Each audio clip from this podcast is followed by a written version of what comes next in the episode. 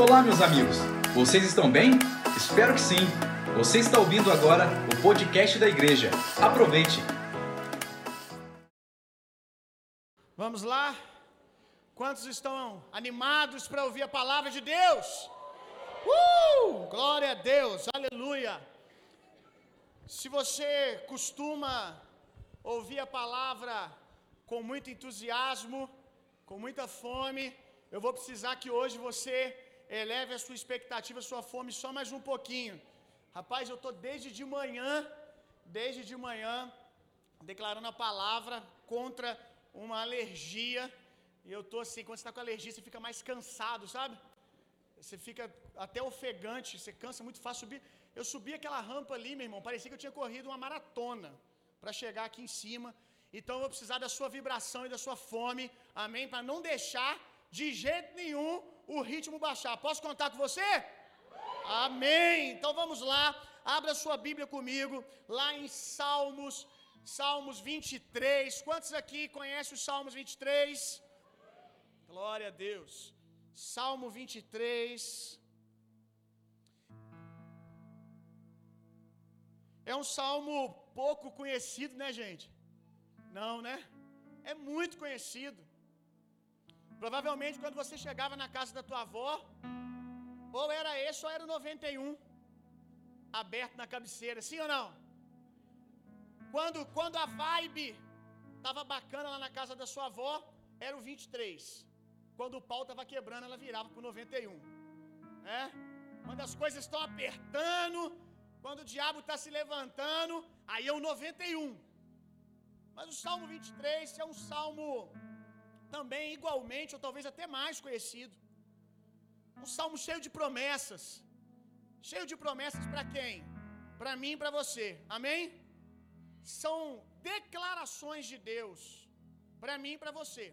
Só que essas promessas elas não vão acontecer na sua vida pelo simples fato de você colocar o Salmo 23 na cabeceira da sua cama. Nem mesmo pelo fato de ser talvez o único capítulo da Bíblia, o único conjunto de versículos que você sabe de, de cor. Né? Quem sabe o Salmo 23 de cor aqui? Muita gente. Você pode repetir ele todo dia, todo dia, talvez desde que você se converteu, ou quando você era da católica, quando você era espírita, não sei, quando você era simpatizante da palavra. Você pode repetir ele todo dia. Se você não pegar o caráter do pastor que está ali, se você não entender o que está ali, se você não tiver entendimento do que está ali, vai ser só um mantra. Que você vai ficar repetindo: Senhor meu pastor não me faltará, Senhor meu pastor não me faltará. Você tem que entender que cada versículo ali há um caminhão de verdades para nós, meu irmão. Porque aquele salmo ali é a história de um pastor e o seu rebanho. Quantos sabem que Davi, que foi quem escreveu esse salmo, além de ser um grande um grande músico, né? A gente percebe isso muito forte em Davi. Davi era um, além de ser um salmodiador, ele era um pastor de ovelhas. O que Davi fazia da vida? Davi cuidava de ovelhas. Então, se tem alguém que sabia o que era ser um pastor de ovelhas, era Davi, porque desde pequenininho ele fez isso. Aí Davi, ele vai salmodiar, ele vai cantar o Senhor, e ele começa a descrever o relacionamento dele, nosso, com o Senhor, a partir do que ele vivia como pastor. Ele começa a descrever experiências que ele teve com o rebanho dele. Davi ele começa a apresentar para nós Deus como um pastor, assim como ele era para as suas ovelhas. É uma declaração de amor do pastor para com as suas ovelhas, meu irmão. E nós somos as ovelhas do rebanho do Senhor, amém? Então Davi, ele começa a apresentar o caráter de Deus a partir de um pastor. Então a gente vai pegar aqui versículo por versículo e nós vamos tentar absorver aqui o coração de Deus revelado nessa identidade pastoral. Nós vamos tentar absorver o caráter, pegar o caráter de Deus, como Deus é, como Deus pensa, como Deus me vê, como Deus se relaciona com o seu povo, está escondido aqui. E nós vamos extrair isso aqui, meu irmão. Amém? Abra sua Bíblia comigo em Gênesis capítulo 28.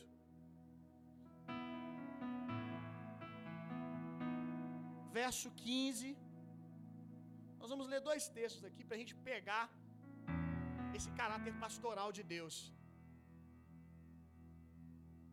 Do pastor que cuida do seu rebanho, que protege. Eis que estou contigo, digo, diga comigo. Eis que estou contigo e te guardarei por onde fores. E te farei tornar-se a esta terra, porque não te deixarei até que haja cumprido o que tenho te falado. Mateus capítulo 6 agora. Mateus capítulo 6, verso 30. Pois se Deus assim veste a erva do campo, que hoje existe e amanhã é lançada no forno, não vos vestirá muito mais a vós, homens de pequena fé. Se Deus cuida da relva do campo, se Deus cuida dos animais, o que, que Ele não vai fazer por nós, os seus filhos? A Bíblia diz que se Ele, quando nós éramos pecadores, ou seja, não tínhamos direito algum, não estávamos numa condição de exigir nada, pecadores, inimigos de Deus. Se quando nós éramos pecadores, Ele nos amou e nos deu o seu próprio filho, aquilo que Ele tinha de melhor, Ele nos negará alguma coisa? Diga comigo, não! Porque Ele deu o melhor. E o que Ele deu, Ele deu quando a gente não merecia. Então quer dizer que o que Ele pode dar agora também não passa por seu merecimento, passa pela sua fé, meu irmão, no caráter do pastor. Amém. Que Ele é bom. Bíblia diz, é um dos textos que eu mais amo.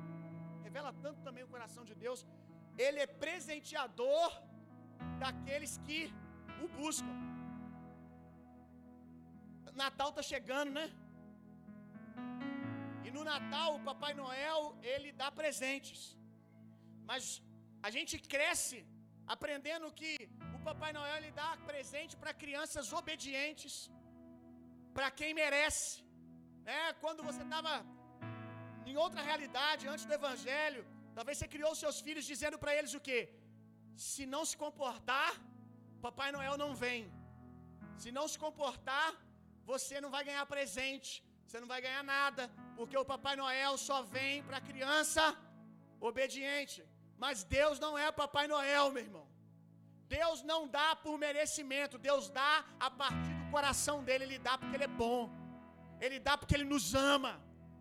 Ele dá por causa do coração dele. Olha esse texto que eu falei aqui, Deus é presenteador daqueles que o buscam. Aqui não está dizendo que Deus é presenteador das pessoas que fazem tudo certinho. Porque eu quero te contar uma coisa: tem gente que faz tudo certinho e não procura Deus. Sabia disso? Tem gente que faz tudo certinho dentro da igreja e começa a pautar o relacionamento dele com Deus a partir disso. Vai buscar Deus para quê? Eu confio na força do meu braço, eu confio no meu potencial. Deus não presenteia quem faz tudo certinho. Tem uma característica daqueles que ele presenteia: aqueles que o buscam. Aqui não está dizendo se é certo ou se não é. Aqui não está dizendo se faz tudo certo ou não.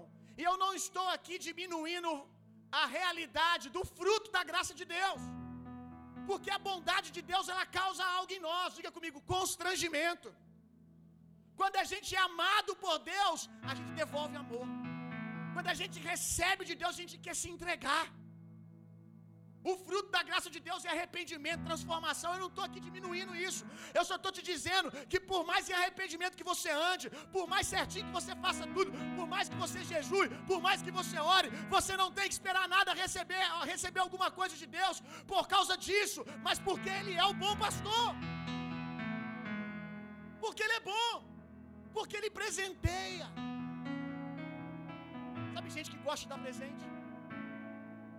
Aí às vezes a pessoa te dá um presente e você fala assim: Mas o que, que eu fiz para merecer isso?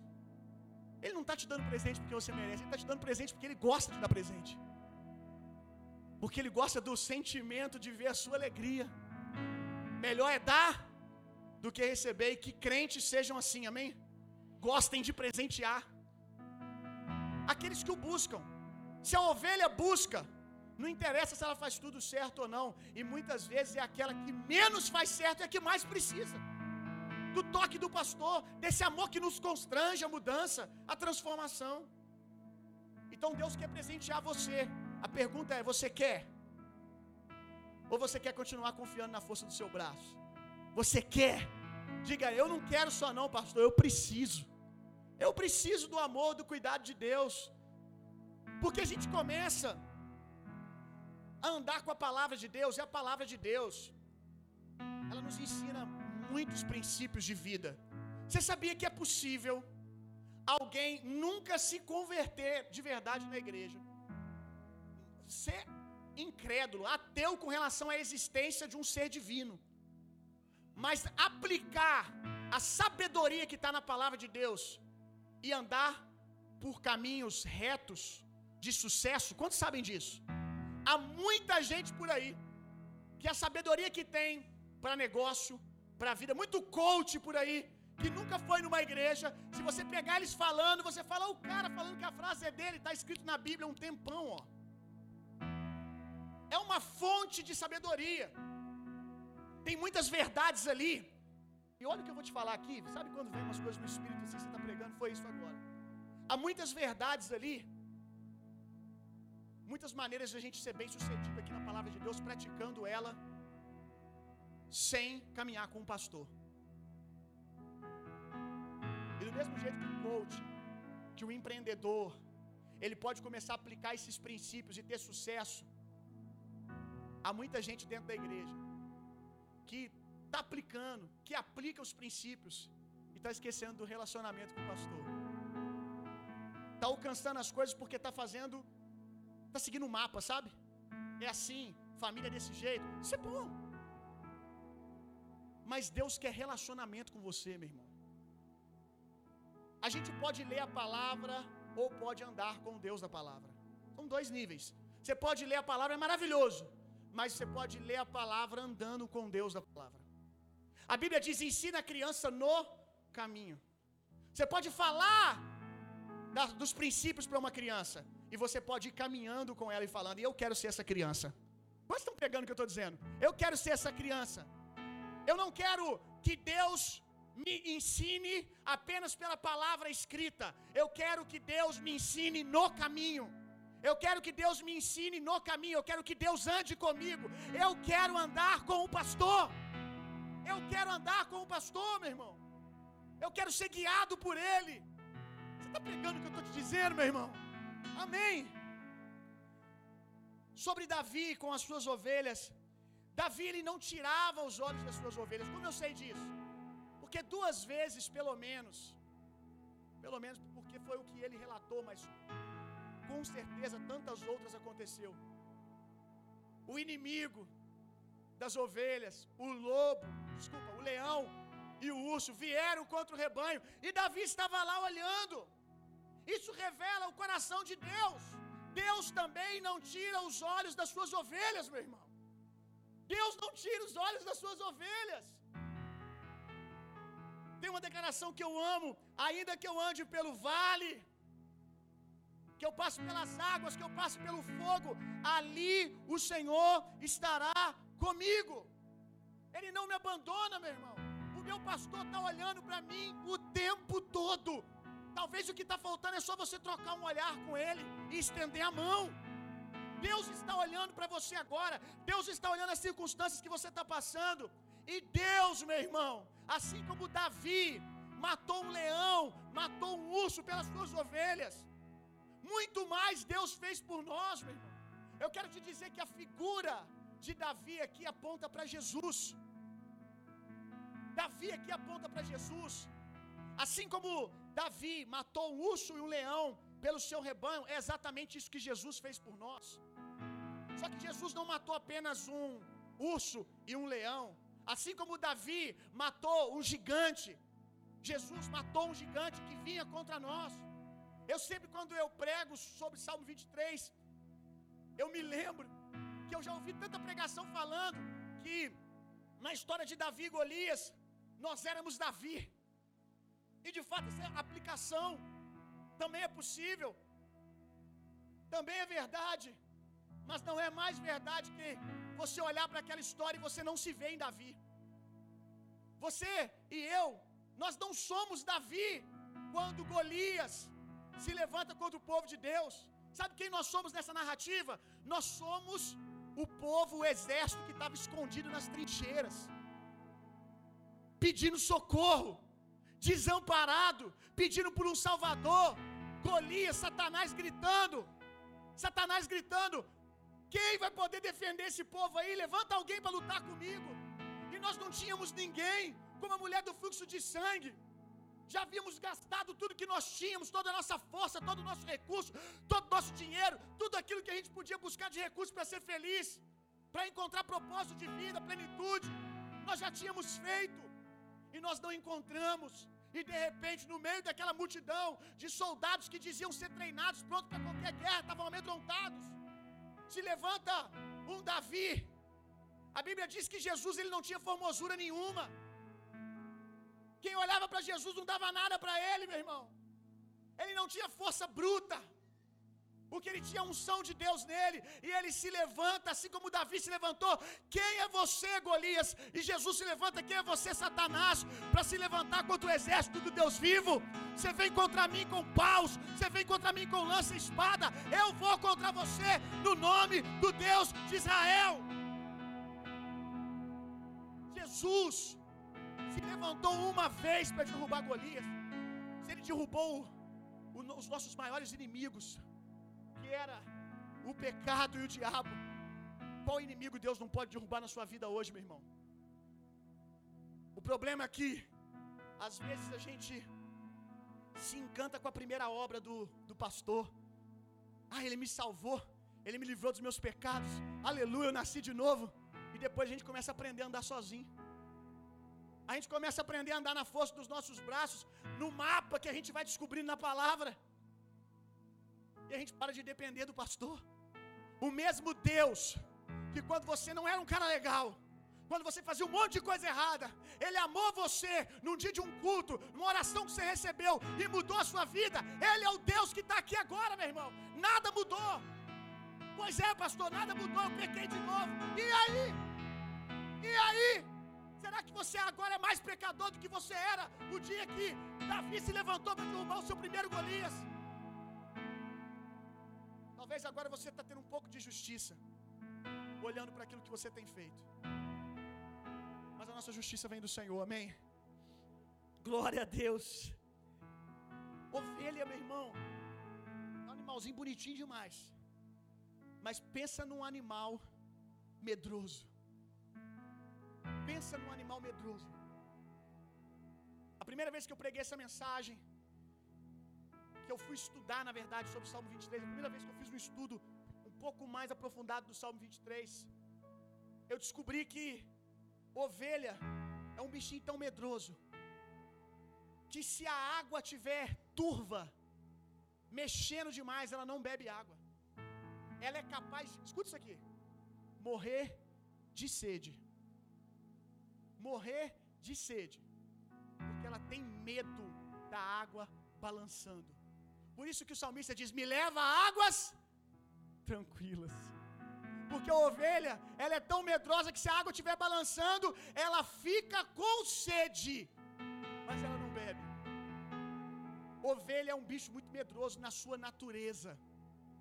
Na nossa natureza adâmica, nós somos um ser muito medroso, meu irmão. Só eu que na minha natureza adâmica, na minha natureza carnal, na minha velha natureza, sou um cara medroso. Qualquer gritinho que o diabo dá, que as circunstâncias dá, a perna treme. Sim ou não? Ou só eu? Alguém aqui de vez em quando se pega tendo medo, e muitas vezes de coisas tolas, como uma água turva, como dar um passeio de avião. Estou falando com alguém. Como pegar um carro para dirigir, vai facilitar a sua vida, a vida da sua família, do seu esposo, dos seus filhos, mas você não consegue porque você está vendo água mexendo. medo de construir família porque foi ferido. Quantos medos você tem? Mas eu quero te lembrar uma coisa: a ovelha só é assim na ausência do pastor. Porque, na mesma proporção que ela é medrosa, ela é dependente, meu irmão. E na nossa nova natureza, nós não temos medo, sabe por quê? Porque o amor do pastor, o verdadeiro amor, lança fora todo medo. Aquela cena que você vê da ovelhinha tranquila com, seu, com seus amiguinhos ali, com seus rebanhos, você nunca vai vê-la assim, sem a figura do pastor próximo. E o nosso pastor, ele está comigo o tempo todo, meu irmão. O que acontece é que às vezes, de novo, como eu disse no início, a gente esquece disso. A gente esquece. E o medo vem, não é porque o pastor foi, foi porque eu esqueci que o pastor está comigo. Porque aonde o amor é aperfeiçoado, não há medo. Aonde o pastor está, não há medo. Que você guarde a sua mente, renove a sua mente nessa verdade, meu irmão. Se você tem consciência do amor de Deus, o medo não vai prevalecer. Pastor, eu tenho tido muito medo. Pois bem, comece a estudar mais sobre o pastor. Comece a estudar mais sobre o bom pastor. Comece a pensar mais na bondade de Deus. Comece a conhecer mais o amor de Deus. E você vai ver que quanto mais você ouve como Deus é, mais o medo vai embora. Efésios, capítulo 1. É comum os pastores marcarem as suas ovelhas. Tem alguém aqui que trabalha com gado? Diga eu. Alguém trabalha com gado aqui? Com, pode ser com porco também? Diga eu. Talvez uma mulher pensou, pastor, pensei no meu marido. Mas eu não quero constranger ele. Talvez a mãe pensou, pensei no meu filho. Mas misericórdia, ele é voluntário da igreja. Ninguém precisa ficar sabendo disso. Mas eu estou falando de animal mesmo. Se você trabalha. Se você trabalha com gado, com alguma espécie de rebanho, é comum a gente marcar para que não se perca e não se confunda por aí com o rebanho de outra pessoa. E as ovelhas também eram marcadas, e nós também fomos marcados. Efésios capítulo 1, verso 13. Em quem também vós estáis depois que ouvistes a palavra. Quem ouviu a palavra da verdade aí? Da verdade, o evangelho da vossa salvação, e tendo neste também crido. Quem creu? Olha o que aconteceu, você foi selado com o espírito da promessa. O Espírito Santo marcou você como propriedade de Deus. Mas isso não é, preste atenção aqui. Isso não é apenas um anúncio para que você não se perca em outros rebanhos, mas é um anúncio para o ladrão também. É um anúncio para o inimigo também. Era comum na velha aliança os reis cortarem aliança com outras pessoas. Os reis fazerem alianças para que eles fossem mais fortes. Vamos supor, eu tenho um, um povo, mas o Caio ele tem algo que me interessa. Claro que não é beleza. Ungido pode ser. Seria que é o mais bonito dessa igreja aqui. A Adriele acha. O Caio tem algo que me interessa. Eu, ele tem um exército forte também. E se a gente se unir, nós vamos ficar mais forte ainda. Aí nós cortamos uma aliança. O que, que é isso? Na velha aliança, um dia a gente prega só sobre isso, sobre a aliança de sangue. Mas era comum, se eu quero fazer uma aliança com o Caio, eu vou cortar minha mão, vou derramar sangue, porque a vida está no sangue. Aí ele corta a mão dele também, só que ele está tocando teclado, mas está cortada. E ele pega na minha mão, de uma mão só vaso. E, meu Deus, hein? Aí ele pega aqui na minha mão e o sangue se mistura. Aí quando o sangue se misturava, a gente dizia: Olha, tudo que é seu é meu, claro que exceto a minha mulher, a sua também pode ficar para você, eu fico a minha, tranquilo, meu filho também não. Tinha algumas cláusulas. Isso é seu, agora isso é meu, e nós nos tornamos um só povo. Aí, a cicatriz, eles jogavam alguma coisa, terra, depois pólvora, para dificultar a cicatrização. Presta atenção nisso aqui. Dificultar a cicatrização para que quando cicatrizasse ficasse uma marca feia. Uma marca feia por quê? Porque era necessário ser uma marca evidente. Para que quando um outro rei viesse, era comum quando os, os, os, exércitos fossem se enfrentar, os reis se falavam primeiro. Você já viu isso várias vezes. Os reis vão lá, lá no meio lá do campo de batalha. Aí o que, que os reis fazem? Eles estendem a mão. Eles estão em guerra, mas eles estendem a mão para cumprimentar. Quando um rei pega na mão do outro e a mão dele tem uma cicatriz, há uma mensagem. Ele não está sozinho. Ele não está sozinho. Ele tem uma aliança com alguém. E agora, quem é esse alguém? Meu Deus. Entro ou não entro? Aí ele perguntava: Você não está sozinho? Qual o povo que está com você?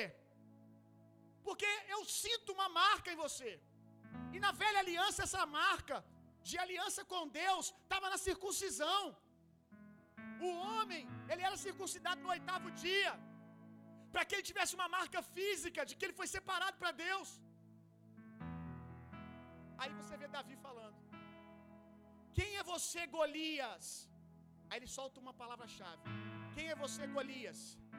Incircunciso. Sabe por que, que Davi encheu o peito, mesmo sendo pequenininho, foi para dentro de Golias? Porque quando Davi olhou para Golias, Davi sabia, ele não tem marca, ele não tem aliança. Ou seja, o povo dele é esse aí, mas o povo que há comigo é uma, é uma comitiva de anjos. O céu está comigo, por quê? Porque se Golias vem contra mim, ele não vem contra mim. O que, que Davi diz? Davi não diz, ei, quem é você para vir contra mim? Quem é você para vir contra o povo de Deus? Ele diz, mas quem é você para vir contra o Deus vivo? Mas espera aí, quando você lê a história, você não vai ver Golias ofender a Deus hora nenhuma. Davi, hora nenhuma, ele, ele faz chacota do Deus de Israel. Davi, hora nenhuma, desculpa, Golias, hora nenhuma, fala nada do Deus de Israel, ele só fala do povo. Mas o que, que Davi está dizendo para ele? Cara, você acabou de entrar num problema. Você não xingou Deus, não, mas você xingou o povo dele, que é a mesma coisa. Você não afrontou Deus, não mas você afrontou o povo dele, que no final é a mesma coisa, porque nós temos uma aliança com Deus. Você é um incircunciso, você é um homem sem aliança, mas nós somos homens de aliança. E se você xinga Deus, se você vem contra Deus, contra, contra nós, você está vindo contra o Senhor. Então você foi marcado com o Espírito Santo. Agora a gente não não circuncida mais. Diga graças a Deus. Depois você vai no YouTube, Google e descobre o que é circuncisão, que você vai dar um glória a Deus mais forte. Os homens, principalmente. A gente não circuncida mais, porque nós fomos circuncidados no coração. Quando? Quando eu aceitei Jesus, o Espírito Santo habitou dentro de mim. Ele fez um selo, ele fez uma marca que está dizendo para Deus e o mundo que eu tenho uma aliança com o Criador dos céus e da terra. E que quem vem contra mim, ah, o diabo está me afrontando. Tá não. É muito mais que isso. Ele está afrontando a Deus. Por quê? Porque você é um com Deus. Deixa essa verdade entrar no seu coração, meu irmão. Deixa essa verdade entrar no seu coração. Você foi marcado. O diabo, o diabo quando se levanta contra mim e você, a gente tem que levantar a mão. Você já percebeu que você se converte e ninguém te ensina que na hora da adoração você tem que levantar a mão, na hora de orar você tem que levantar a mão. Quando vê, você já está fazendo comportamento aprendido que você tem com as pessoas, eu acredito mais. Eu acredito que involuntariamente você está erguendo as suas mãos e dizendo para todo mundo no mundo espiritual: Ei, olha aqui a minha mão, eu tenho uma aliança com Deus. Você está dizendo para os anjos: Eu sou filho de Deus. Você está dizendo para os problemas: Eu sou filho de Deus. Você está dizendo para o inferno: Eu não estou sozinho. A mesma marca que nós temos no coração, Jesus também tem. Quando Jesus ressuscita, meu irmão, ele poderia ter, ao ressuscitar, ter ressuscitado sem uma ferida. Quantos concordam comigo? Quantos concordam comigo? Mas quando Jesus ressuscita, tem uma ferida que ele não abre mão. O que, que Tomé diz? Quando dizem para ele que Jesus, Jesus esteve aqui. Tomé não estava lá. Jesus esteve aqui. Aí Tomé disse: Eu só acredito. Eu só acredito se eu colocar a mão na ferida da palma da mão dele, do, do pulso dele. Só se eu colocar a mão nas feridas. E quando Jesus ressuscita, o que, que Jesus faz? Toca aqui, Tomé. Toca aqui. Toca aqui que você vai ver que eu tenho uma aliança contigo, Tomé. Eu nunca vou desamparar você. Eu tenho uma aliança, Tomé. Eu não disse que eu estaria com você todos os dias da sua vida. Meu irmão, Deus está de mãos erguidas para nós. A Bíblia diz que nós temos o nosso nome escrito na palma da mão dele, meu irmão. O pastor não se esquece de nós, meu irmão, porque o amor dele por nós o marcou. Aleluia. Aleluia. Pastos verdejantes.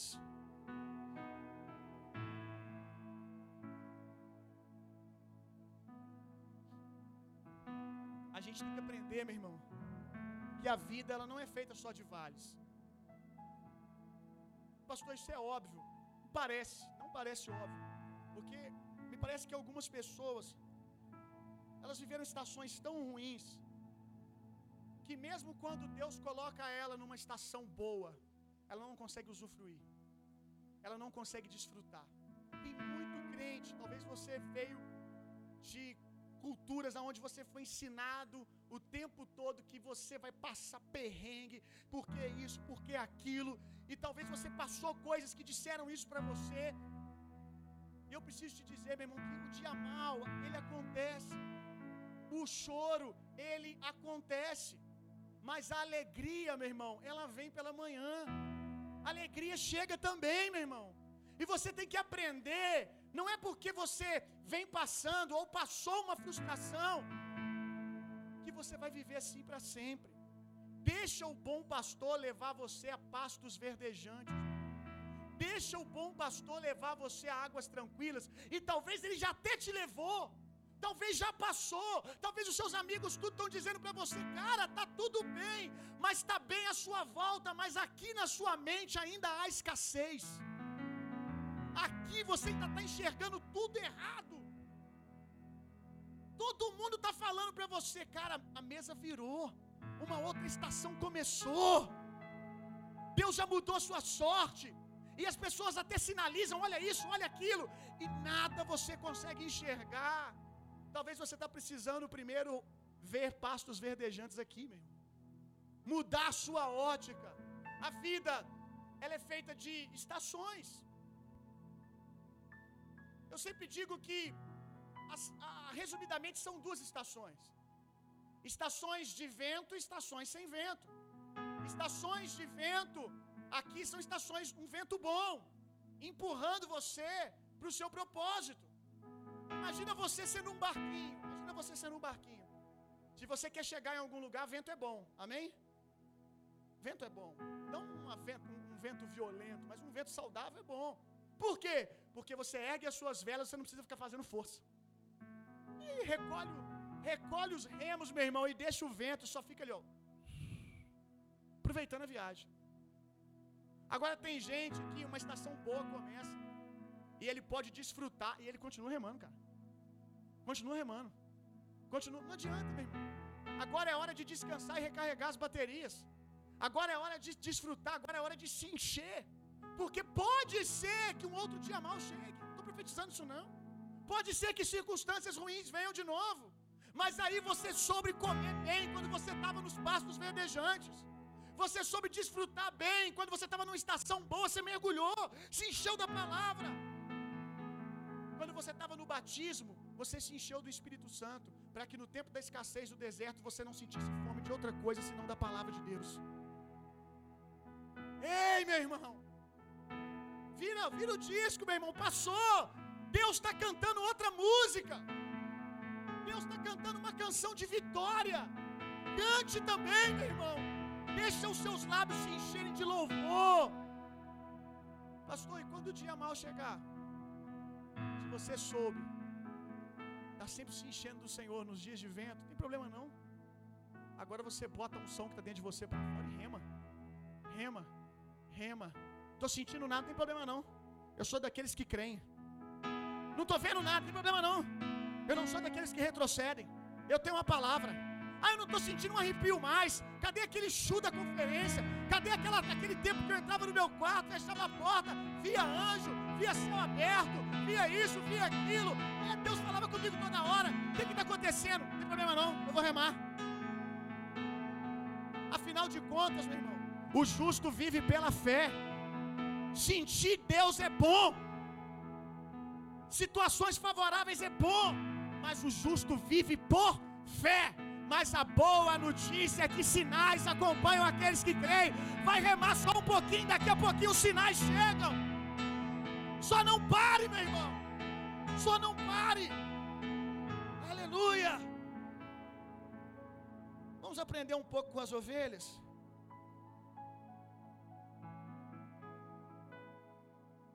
Ovelhas, elas ouvem a voz do seu pastor. Uma curiosidade para você sobre ovelha. Você já reparou que é muito comum você ver uma foto de rebanho de ovelhas e geralmente são duas pessoas cuidando do rebanho. Geralmente são duas pessoas, não é uma só. Sabe por quê? Porque o rebanho ele se apega à voz do pastor de tal maneira que se o pastor morrer, se o pastor morrer, aquele rebanho se dispersa. Morrer no sentido físico mesmo. Se aquele cara tiver uma enfermidade ele morrer, ninguém mais consegue tocar aquele rebanho na voz. Porque elas, ele se acostumou com a voz do pastor. Por que, que eles colocam dois? Para caso alguém morrer, caso acontecer alguma coisa com alguém, a ovelha ainda tem alguém para guiar. Aí Jesus diz: Aqueles que são os meus, o meu rebanho, o meu povo, ele ouve a minha voz. Agora a gente precisa ouvir e responder, meu irmão. Ouvir e obedecer. Quantas coisas Deus está falando com você e você está teimando, está batendo o pé e fazendo pirraça. Se você é parte do rebanho de Deus, você ouve, eu não tenho dúvida disso. Às vezes as pessoas chegam no meu gabinete para conversar e elas perguntam assim: ah, pastor, o que, eu faço nessa situação? Não, não é cinco minutos de conversa que eu tenho, eu descubro que ela já sabia o que tinha que fazer. Ela já tinha direção. Aí você vira e fala: rapaz, mas tu veio aqui para quê? Você já sabia o que fazer. Que que, aí você pergunta: o que, que Deus está falando com você? Aí eu acho que Deus está falando isso. Geralmente, quando ele fala assim, eu acho porque Deus está falando alguma coisa que o confronta. Tipo assim, eu sei que é Deus que está falando, mas eu tinha uma esperança de eu vindo aqui, Deus mudar de ideia. Eu acho que deve ser isso. Porque vai lá, senta uma hora, eu falo cinco minutos, a pessoa fala os outros, os outros minutos todos. Não, porque aí Deus falou isso comigo, mas Deus não falou, por que, você não fez? Então, o que eu estou dizendo com isso? Rapaz, tu nasceu de novo. Amém? Você ouve Deus, cara. Você ouve Deus. A Bíblia diz que o Espírito Santo está em nós, ele nos guia toda a verdade. O Espírito Santo nos convence do pecado, do juízo da justiça. Quando tu erra, tu erra sabendo que tu está errando, cara. Porque eu não tenho dúvida que a vozinha do Espírito Santo está lá. Não vai. Sim ou não?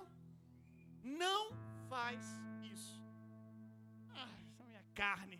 E desde quando a sua carne vai cooperar com Deus? Ah, é o diabo. Desde quando o diabo vai te empurrar para a palavra de Deus, meu irmão?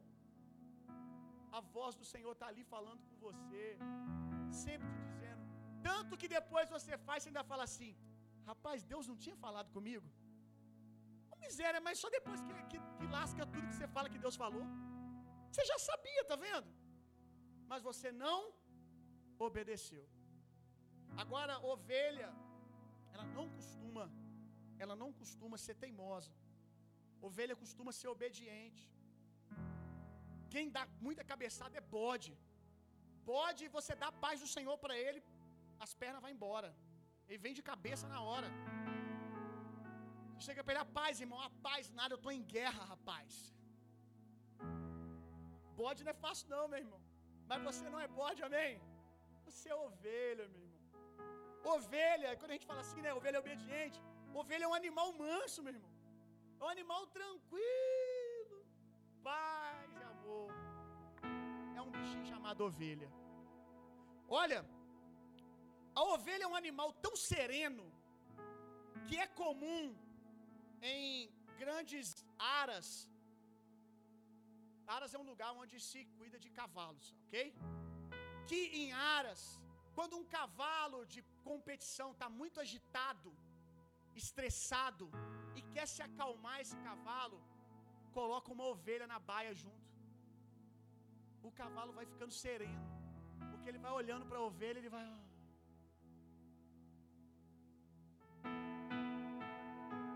Talvez você, esposa, só está precisando ser uma ovelha na vida do teu marido. Pensa aí. Talvez aquele cara só é um cavalo, porque está faltando uma ovelhinha para constranger ele. Talvez seu ambiente de trabalho está cheio de cavalo lá, dando coisa em você.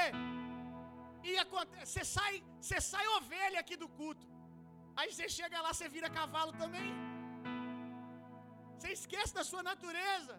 Você chega no trabalho, você chega em casa, você sai do culto aqui, aí já chega em casa, esqueceu que a ovelha está dando coisa em todo mundo. A ovelha não dá coisa assim, não. A não ser aquelas ovelhas malucas da internet, que daqui a pouquinho nós vamos falar delas. Que não é o seu caso, amém? Você é uma ovelha sarada. Aí chega em casa e esquece que é ovelha. Quando vê o cavalo do marido, quando vê o cavalo da esposa, porque aquele outro feminino é meio pesado, né? Deixa eu chamar só de cavala só. Quando você vê a cavala, aí você vira cavalo também. Não, meu irmão. Você transforma ambientes. A sua natureza agora é a natureza do Espírito Santo. É paz, longanimidade, domínio próprio, mansidão. É o caráter do Espírito em você, o caráter de ovelha como uma ovelha que é levada muda até o matadouro. Jesus nos deu o exemplo. Ele não era transformado pelos ambientes, pelo contrário, os ambientes tinham que se submeter a ele. Quem era cavalo tinha que aprender a virar ovelha. Em nome de Jesus, meu irmão. Que você seja essa ovelha. Aonde você chega, os cavalinhos tudo vira ovelha. Amém. Você pensou em alguém aí? Pensou? Talvez alguém pensou em você também. Vida que segue. Aleluia. Abra sua Bíblia comigo em Isaías capítulo 41. Quero ver ninguém cutucando ninguém, hein, gente? Recebe a palavra no teu coração. Deus falou, foi com você. Fica jogando indireta para ninguém, não. Não vai. Aí você ensina, ensina, ensina. Aí a bênção chega em casa, Aí como que ela ensina o marido? Tu viu lá, né? Rapaz, não esperou nem chegar em casa, já virou cavalo no carro mesmo. Já deu um coice no carro mesmo. Irmã, amém, irmã? Ajuda nós. Ajuda Jesus. Isaías 41.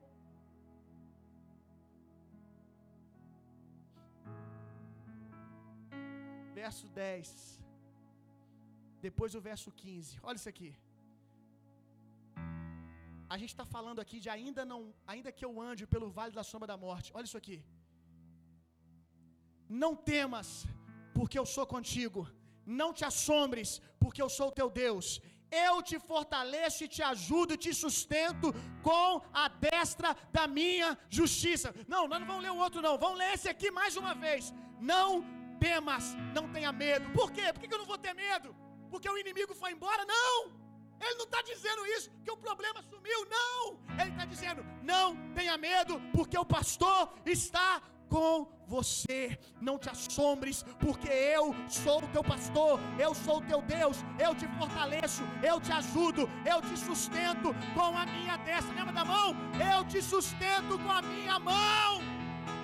Eu tenho uma aliança com você, com a sua família, com a sua casa. Pastor, eu tô eu tô no vale da sombra da morte. Eu tô no dia mal. Deixa eu te contar uma revelação poderosa. Você está no dia mal? Você está no vale? Ficar parado não vai solucionar o problema. Parado murmurando não vai solucionar o problema. Só tem um jeito de sair do vale. Isso aqui é uma revelação forte, hein? Só tem um jeito de sair do vale: andando, continuando. Lembra? Continuando a remar. Não adianta. Você está no vale e o pastor está dizendo: vem, vem, vem, vem. Pegando você com a vara dele, daqui a pouco a gente vai falar sobre isso. Pegando você com o cajado dele, você relutando. Se entrega, meu irmão. Facilita. Facilita, confia no amor de Deus. Ficar parado não vai solucionar o problema. É no dia mal, na grande maioria das vezes, é no dia mal que a gente aprende tanto a depender de Deus. Ovelhinha, ela é um bichinho tão dependente de Deus. Geralmente você vê essa imagem na tartaruga, né? A tartaruguinha de cabeça para baixo, alguém tem que ir lá levantar ela. Aí você fala, bicho burro? Como é que não consegue? Deixa eu te contar uma novidade: a ovelha também não consegue. Quando uma ovelha ela cai de costa, ela não consegue se virar sozinha. Olha que dependência que ela tem do pastor. O pastor tem que ir lá e virar ela. Meu irmão, se não for a graça de Deus, a gente não faz nada. O pastor vem e vira a ovelhinha, meu irmão. Quando ele fala aqui no vale, o que, que era o vale? É que às vezes o pastor ele chegava de manhã e ele falava assim: Eu tenho que buscar pastos novos. Eu tenho que buscar pastos novos porque ah, o pasto que eu estava levando semana passada já está todo destruído. Então eu tenho que levar o rebanho para pastos novos. Para chegar nesses pastos novos e maravilhosos, às vezes ele passava por desfiladeiros, por lugares tortuosos, por vales. Você tem que saber que se você está passando por um dia mal, aquilo não define você. Deus está te levando para um outro lugar, meu. Um lugar de provisão e de proteção, de prosperidade. Agora, quando o pastor estava ali, caminhando com a sua ovelhinha, com o seu rebanho, algumas ovelhas escorregavam e caíam. Aí sabe o que o pastor fazia? O pastor usava o seu cajado. A tua vara e o teu cajado me consolam. O cajado ele tem duas partes. Num lado, ele é assim, ó. Sim ou não? É? Ele tem um gancho. E no outro, ele tem uma ponta. Um lado do cajado é para buscar a ovelha. Essa voltinha vai lá na coleira da ovelha, ou no pescoço da ovelha, ou numa região da ovelha e puxa a ovelha. O outro lado com ponta era para afugentar o inimigo. O nosso pastor, quando a gente cai num vale, ele não vai ficar deixando a gente lá, não, meu irmão. Pastor, estava passando por um momento difícil, eu cedi. Estava passando por uma estação difícil, eu não aguentei. Eu caí, eu estou de cabeça para baixo. Pastor, eu quero levantar. Você quer? Pronto. Pastor, mas eu não consigo. Ei, o pastor chegou. O pastor chegou, meu irmão. Agora, com essa noite ele está fazendo isso. Porque, sabe o que é o cajado? Que às vezes é vara para afugentar o inimigo? Não é outra coisa senão a palavra de Deus, meu irmão. E a palavra de Deus está sendo pregada aqui hoje. A palavra de Deus está fazendo isso aqui com você, ó. Vem. Você não tem força, não? Você quer? Então, vem. A palavra de Deus está fazendo isso com você hoje.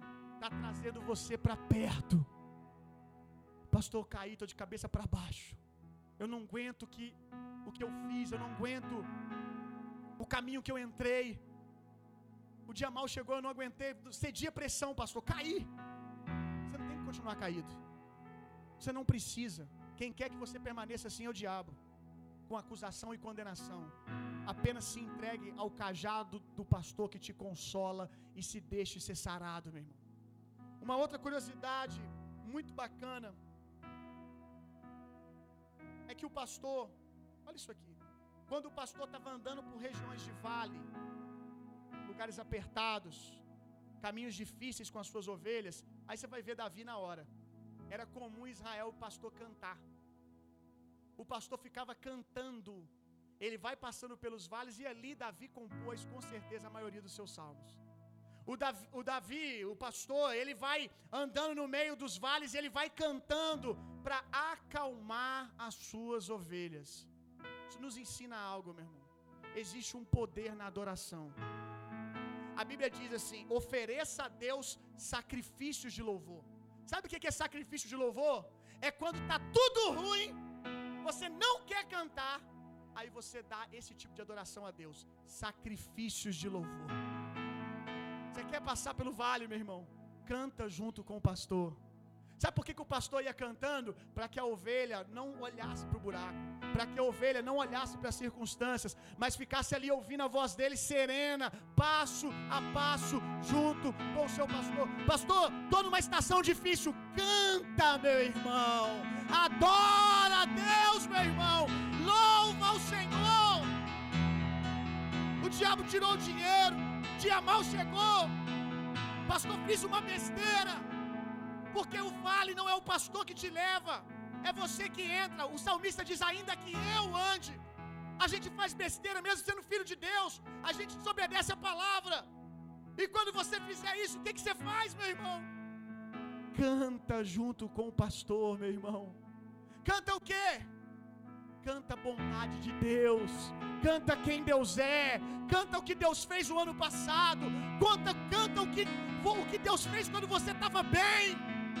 Canta com o pastor, meu irmão.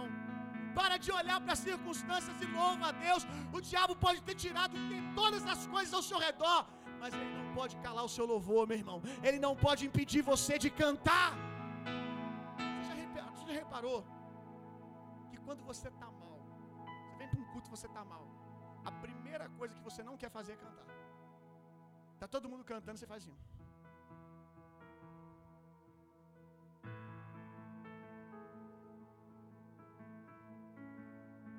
Exatamente isso que o diabo quer. Porque a Bíblia diz que a gente come do fruto dos nossos lábios. O cheque mate do diabo é calar sua voz, meu irmão. Pastor, essa semana foi difícil. Quer mudar? Ergue a sua mão e para de falar das circunstâncias negativas que você está vendo e, murmurar, e, murmurar e começa a falar a bondade de Deus, começa a falar quem é o pastor, começa a cantar: O Senhor é o meu pastor e de nada eu sentirei falta, Ele cuida de mim. Quando você piscar o olho, ó, oh, passou. Você cantou com o pastor, você nem viu a estação difícil, meu irmão. Quando vê, ela já acabou. Amém. Glória a Deus. Às vezes a gente quer que algumas coisas aconteçam e elas não acontecem. Aí a gente fala assim: ah, Deus não me ouviu. Eu vi um vídeo essa semana. O Nelson do Escolhido Esperar postou, achei incrível. Tinha uma ovelha lá, que é coisa de ovelha. Tinha uma ovelha lá. Sabe aquelas motosserras de derrubar árvore? A ovelha, o rapazinho, botou a motosserra com a parte de corte debaixo das pernas dele aqui, segurou começou a tentar ligar a máquina. E a máquina não ligava e ele ia ficando bravo. Tem algumas coisas que Deus não nos dá, que daqui a pouco você vai dizer graças a Deus que Ele não deu. Às vezes a gente quer que a motosserra liga. Não, a motosserra tem que ligar. E já fica bravo. Ô oh, motosserra miserável, cadê Deus para me ajudar aqui? Quando ligar, você vai dizer misericórdia. Cortava o cara no meio. Olha que loucura, meu irmão. Quantas vezes a gente já tentou ligar a motosserra, meu irmão? Ou é só eu? Que muitas coisas que não aconteceram na minha vida, que eu fiquei reclamando, que eu fiquei murmurando, depois que eu passei o vale, cheguei nas águas tranquilas, no pasto verdejante. Eu olhei para trás e disse: graças a Deus que Deus não deixou ficar ali. Meu Deus, se Deus ouve as minhas orações, ainda bem que Deus não responde todas as nossas orações. Ainda bem que às vezes Deus não liga a motosserra, meu irmão. A gente tem que aprender que o coração do homem faz planos, mas quem exerce é o Senhor. A gente tem que aprender que a gente deseja sempre o melhor para nós e para os nossos filhos, para sua esposa. Você quer sempre o melhor, mas você tem que entender que você tem que levar os seus pensamentos cativos à mente de Cristo, porque nem sempre o que é melhor para você é o que Deus sabe que é o melhor, meu irmão. Às vezes, uma boa ideia, algo que aparentemente é uma ótima ideia, era um ótimo lugar para você trabalhar, era um ótimo lugar para você estudar, era uma ótima pessoa para você casar. Na verdade, não era a vontade boa, agradável e perfeita de Deus. Quantos estão entendendo o que eu estou dizendo? Os nãos de Deus, meu irmão, também são uma bênção para nós. E a gente tem que aprender quando a gente não está entendendo, a não ser que seja obra do diabo. A obra do diabo matar, roubar e destruir, você não tem discussão, não, meu irmão. Você identifica logo que isso não é o coração, isso não é o caráter do pastor, não. Isso é obra, que é obra do diabo, é obra do diabo. Mas agora, algumas coisas que acontecem na sua vida que simplesmente contrariam a sua vontade, que você acha que tinha um jeito melhor de acontecer, não estão acontecendo. Sabe o que, que você faz? Levanta a sua mão e canta, adorando ao Senhor. Adora a Deus, meu irmão. Confia no caráter do pastor.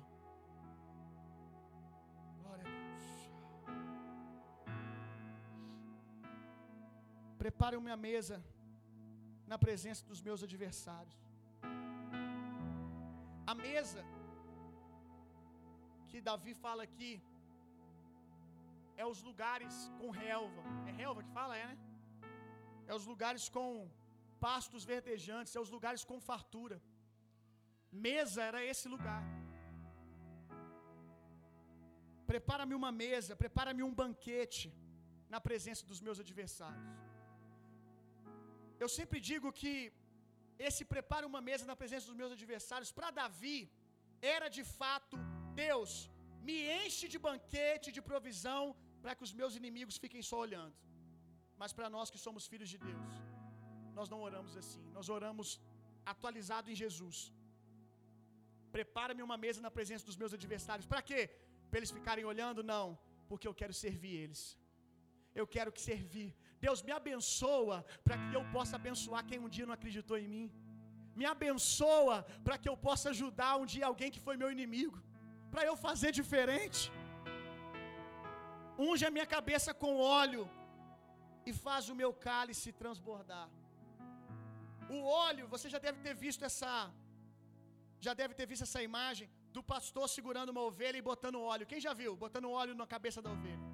Sabe por que, que o pastor colocava óleo na cabeça da ovelha, meu irmão? Porque o óleo protegia os ouvidos da ovelha, protegia os ouvidos da ovelha das moscas varejeiras. Moscas que entravam ali e colocavam ovinhos. Sabe quando a ovelha fica doida, igual aquela que dá cabeçada nos outros? Sabe quando a ovelha fica maluca? Quando ela recebe as palavras do diabo, os ovinhos do diabo, e deixa que isso brote na sua mente.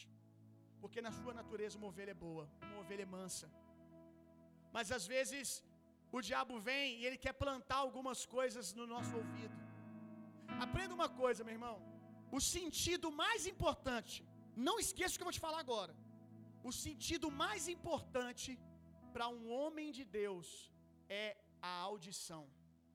Pastor, e quem não ouve, quem é surdo? Fique tranquilo, eu estou falando de audição espiritual, porque tem muita gente que ouve e não escuta. O sentido mais importante para um profeta é audição. Sabe por quê? Porque um profeta enxerga pelaquilo que ouve. Um profeta enxerga por aquilo que ouve. Ah, eu estou vendo circunstâncias negativas, mas o que a palavra diz? É por aqui que eu estou andando. Eu me guio pela palavra de Deus. É o que eu ouço que é a verdade, não é o que eu vejo. Pois se o diabo contaminar o seu ouvido, ele vai contaminar tudo. Às vezes, diante de você tem um pasto bom, ganhou o seu ouvido. E você começa a enxergar coisa ruim em todo lugar. Quantos estão entendendo o que eu estou dizendo? Deixa o óleo fresco de Deus descer agora nos seus ouvidos, meu irmão. Eu oro em nome de Jesus para que o óleo fresco de Deus venha sobre você agora. Você que tem andado com uma mente atribulada, hein? uma mente sendo o tempo todo confundida por vozes, o tempo todo com complexo de inferioridade, sendo colocado para baixo, em o nome de Jesus, que o óleo fresco de Deus chegue nos seus ouvidos agora.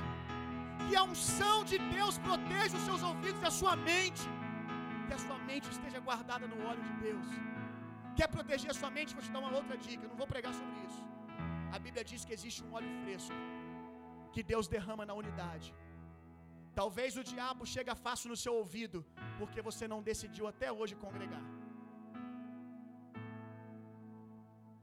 Por fim, bondade e misericórdia me seguirão todos os dias da minha vida. Bondade e misericórdia. Havia um costume, havia um costume em Israel, que quando você recebia alguém na sua casa, essa pessoa, a segurança dela era responsabilidade sua. Então, se essa pessoa fosse para sua casa e entrasse na cidade, ela tinha que sair da cidade da maneira que ela entrou, segura. Aí era comum você mandar dois seguranças para receber a pessoa na porta da cidade, ou para levá-la embora, para garantir que ninguém tocasse nela. Aí o salmista diz assim: bondade e misericórdia me seguirão. Sabe o que ele está falando? Eu sou um visitante, eu sou um convidado da casa de Deus. Portanto, eu, a minha segurança é responsabilidade de Deus. Qual é os dois seguranças que Deus colocou para cuidar da gente? Diga comigo bondade. Diga comigo bondade e misericórdia me guardam na minha entrada e na minha saída, porque eu decidi fazer morada na casa de Deus. Se coloque de pé no seu lugar, meu irmão.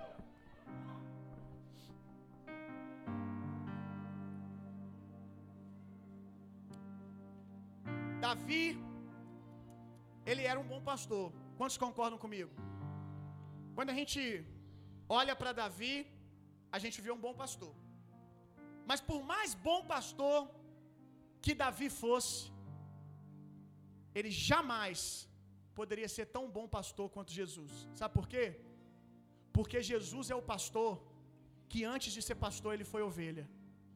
A Bíblia diz que nós temos um sumo sacerdote à destra de Deus.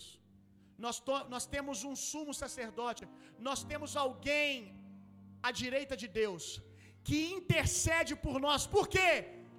Porque ele também foi tentado em tudo.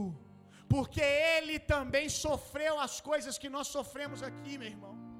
E esse sumo sacerdote, esse pastor, ele é capaz de se compadecer de nós. Por quê? Porque ele passou por aquilo que nós passamos.